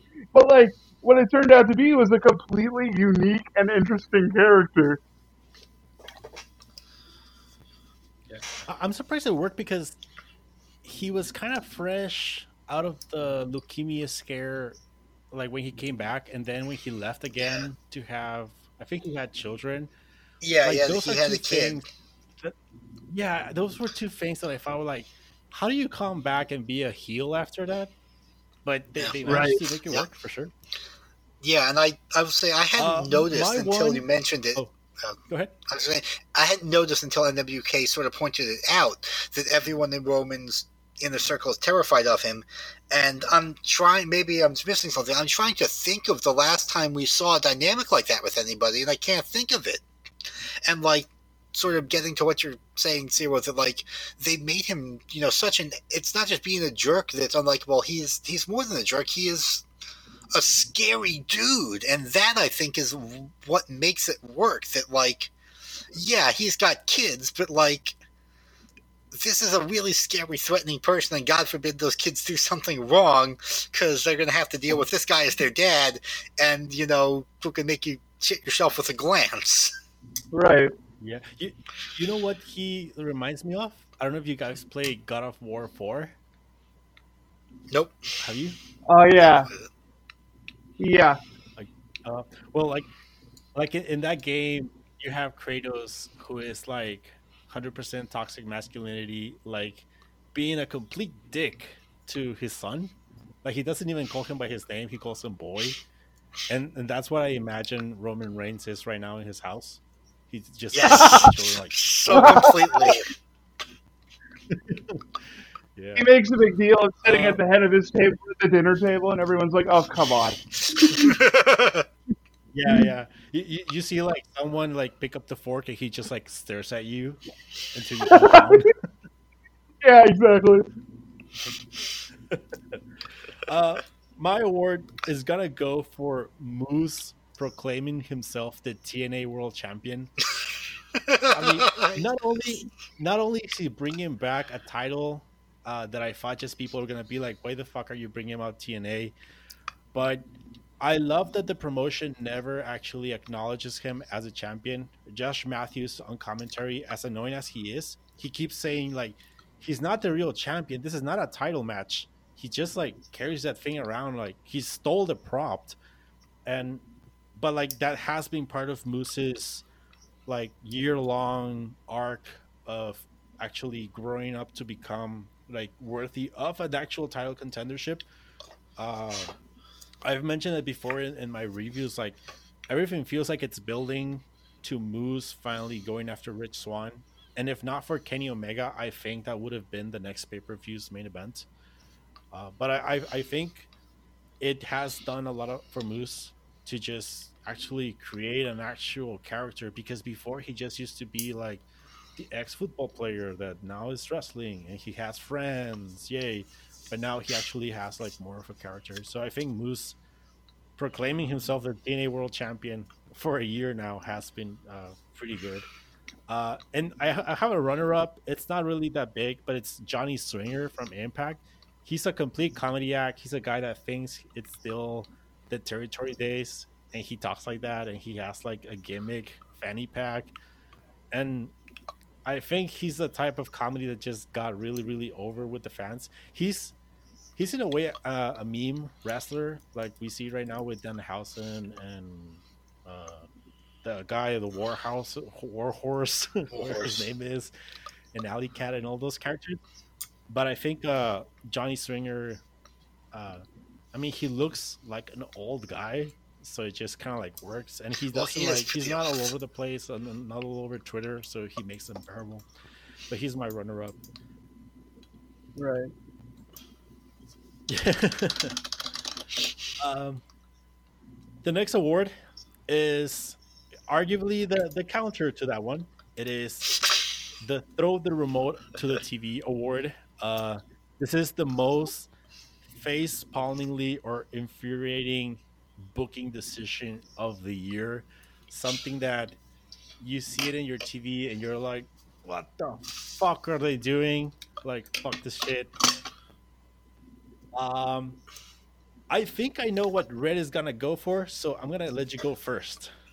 Um, so a- it's it's not actually my top one, believe it or not. My my top one is just the, the absolute total botching of FTR in AEW and everything they did with the Young Bucks. And like, how do you not just book the Young Bucks as the baby faces and FTR as the heels and just have the fucking dream match? Um, but the the one people are gonna want me to rant about is the Alexa Bliss being involved with the Fiend and just every fucking thing about that. They they taken one of my favorite characters and just killed her dead. You'll notice Nikki Cross is nowhere to be seen on TV now. That pairing with her and is working great, and Nikki's you know might as well be dead now. She's she's nothing, and they just you know, all this dumb fiend shit. And like, I have heard about last night's Raw. I have not yet watched it. I will be watching it tomorrow and posting my review on the website. Cheap plug. And again, I haven't seen the show yet, but I know that there will be much ranting.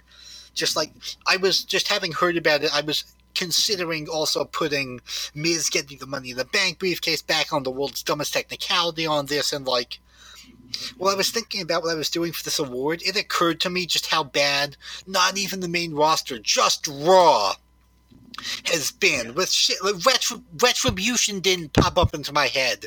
Raw Underground didn't pop into my head. They've been that bad. Randy Orton burning the Fiend because fire. Like, just everything. This is the worst. And then what happened last night, which is so. the the whole what I should do, I should just give it an honorable just to the main roster in general and Raw in particular. I'd like to throw the remote at Vince's head instead of at the TV.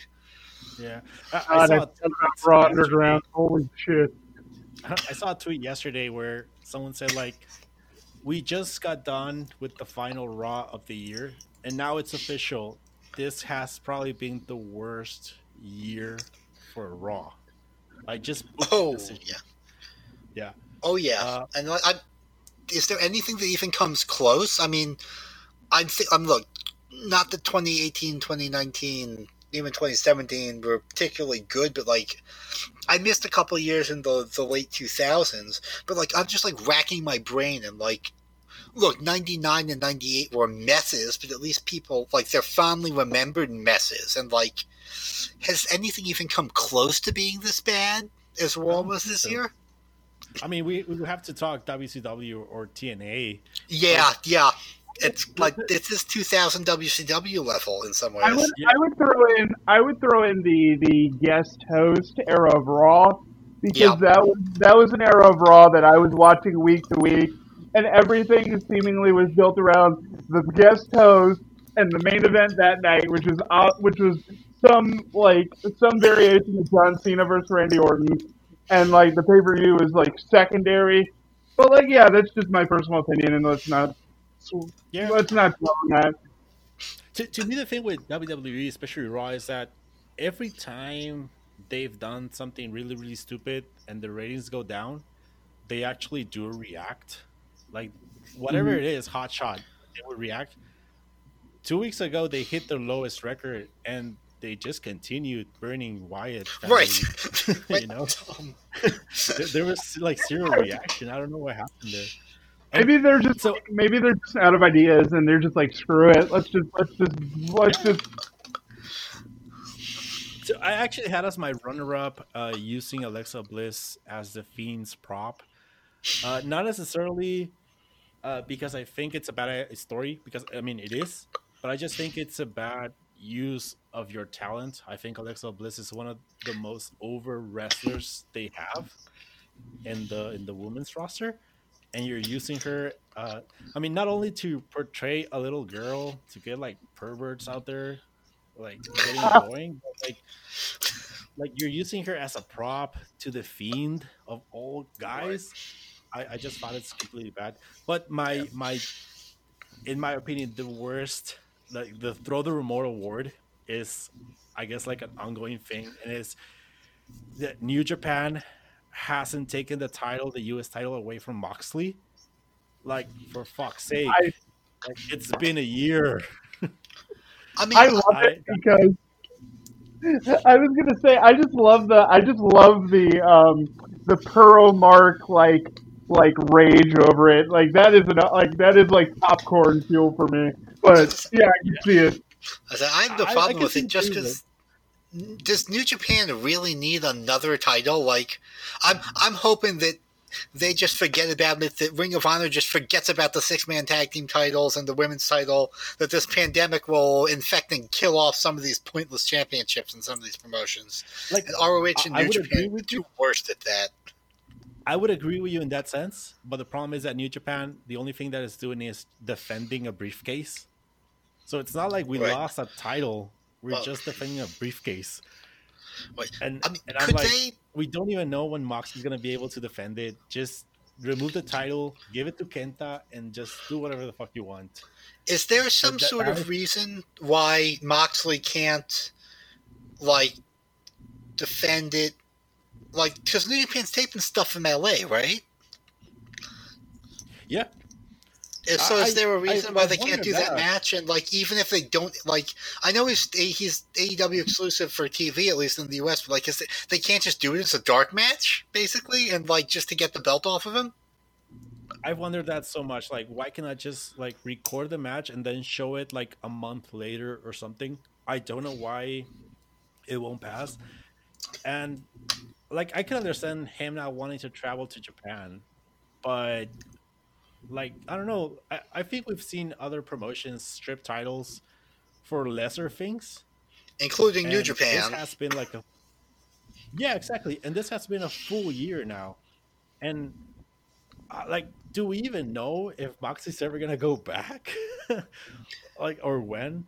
I I I think they're just like it. It it pisses me off that they just haven't done it. I mean, they're probably just like sucking up to Moxley or something, but it I mean, the fuck out of suppose supposedly they want to work together, right? New Japan and AEW, like because I know New Japan would love to have Omega back, Yeah. and AEW would love to get you know Tanahashi around or whoever. But like, I mean, do we know that there's like a reason why? You know, in, in a non-pandemic world, do you think they'd be working together? Or is New Japan stuck with Ring of Honor? And you know, is is it the CMLL AAA issue? Like, is there? Do we know why you know what the big holdup is with them working together other than the pandemic I don't think so. I think I think Harold Meij was definitely the issue, and I think at this Ah. point the pandemic may be slowing thing down. But I mean, I, I can see them working out things next year. Uh, hopefully, I don't know. Like I'm not. I'm yeah gonna like, honest, I, I like, think it would do when it comes to aew New good Japan, I do not. Yeah, like so go me, ahead in in New Japan, I do not miss the box. I do not miss Kenny Omega uh, at all. And really omega honest, when it comes to AEW, yeah, I don't really miss him. Like, I don't know. like when they left, I was like, okay, I mean, that's it. But he's the guy i miss most i thought i thought he did such a Oh. great job of uh taking everybody's like most of the guys in New Japan, they just have their own match, and like you know, when when Goto's on offense, it's every Goto match ever, and when Naito's on offense, it's every Naito match ever, no matter who the opponent is. But I thought Omega is one of those guys who did a great job of like turning you know the Ishii match into a match that only Ishii and Omega could have. And like Ospreay and Okada both do that too, but I don't think either of them were as good at as Omega. So he's the guy I miss most in that promotion. Yeah, I think I, I, just, I may just be putting a lot of attention more on on Ospreay because he is similar in that sense. Uh, he can have your match or like a, a, a combination. Um, but I guess not not to derail.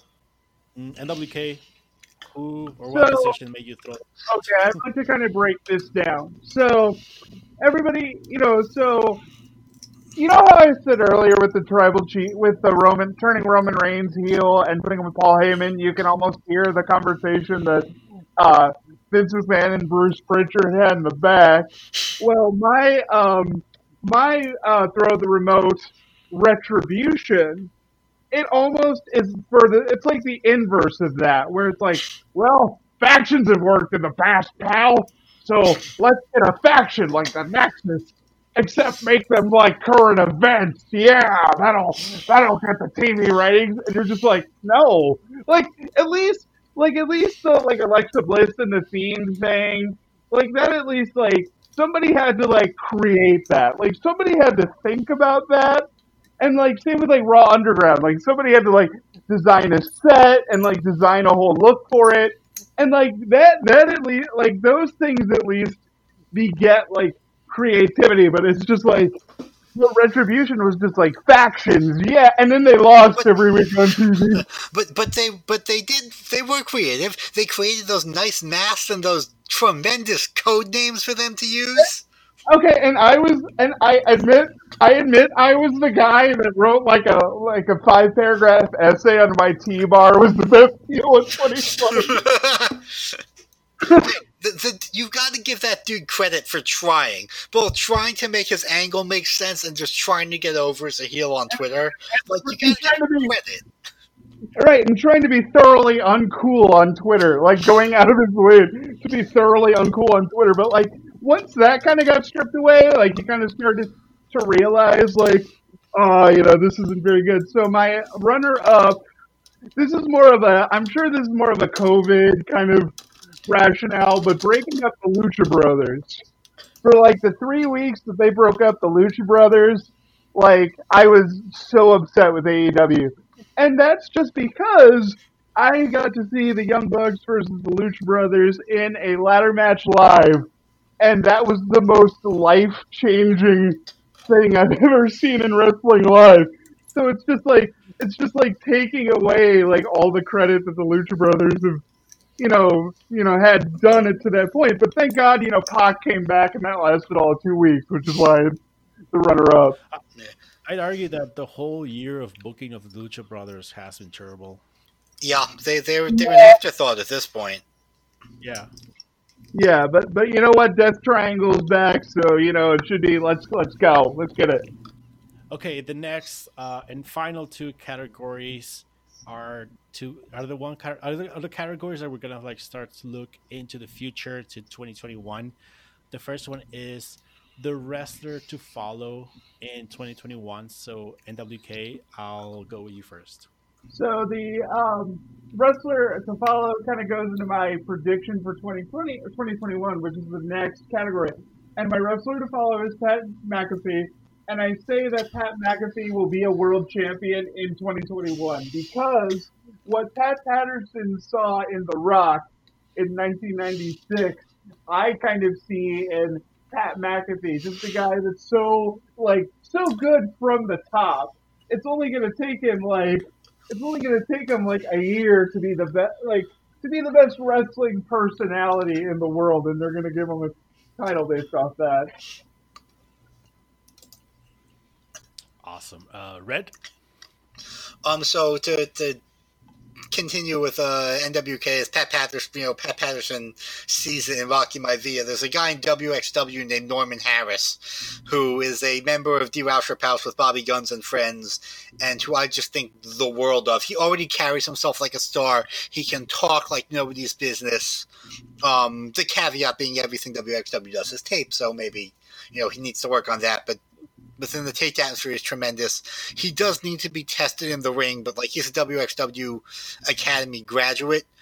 But you know, I'm not so I'm sure he's fine. But the guy carries himself like a star, and he is just able to just play so many roles almost simultaneously. Like basically, he's a heel and in this heel group and is devising these ways to cheat, but he's also getting slightly bullied by the other heels, and they're all slackers. And like he's clearly a heel, and yet I feel so much sympathy for him also.